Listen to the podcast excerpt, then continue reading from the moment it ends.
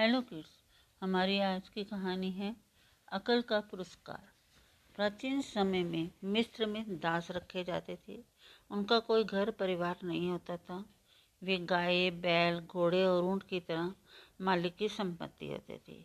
उन्हें बाज़ार से आलू और प्याज की तरह खरीदा और बेचा जाता था।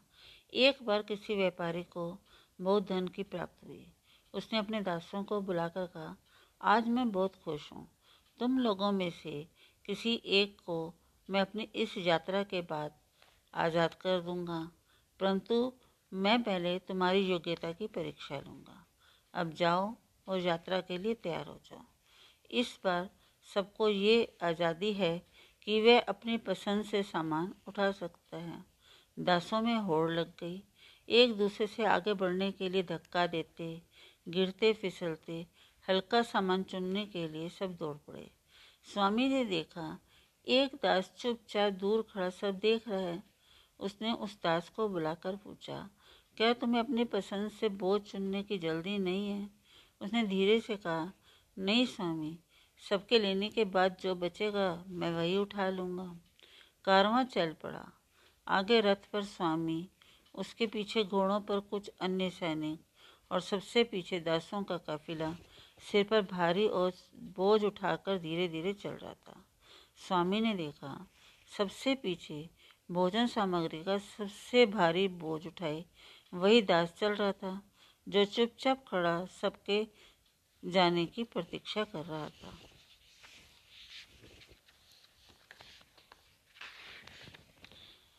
यात्रा के अंतिम दिन वही गुलाम खाली हाथ हंसता हुआ सबसे आगे चल रहा था।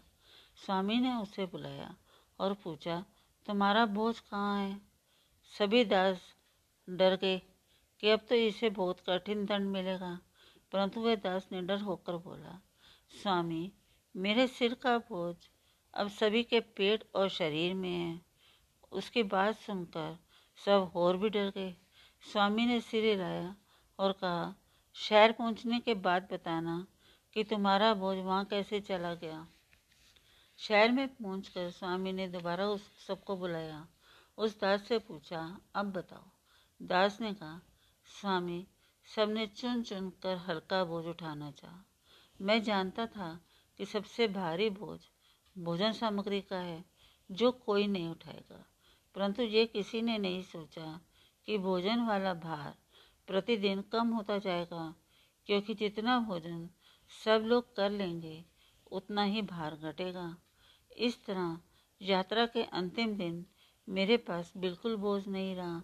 वह भोजन पेट में चला गया और शरीर में मिलकर ताकत बना। इसलिए मैंने वह बात कही थी। स्वामी ने कहा, मैं इसी योग्यता की परीक्षा लेना चाहता था। आज से तुम आज़ाद हो।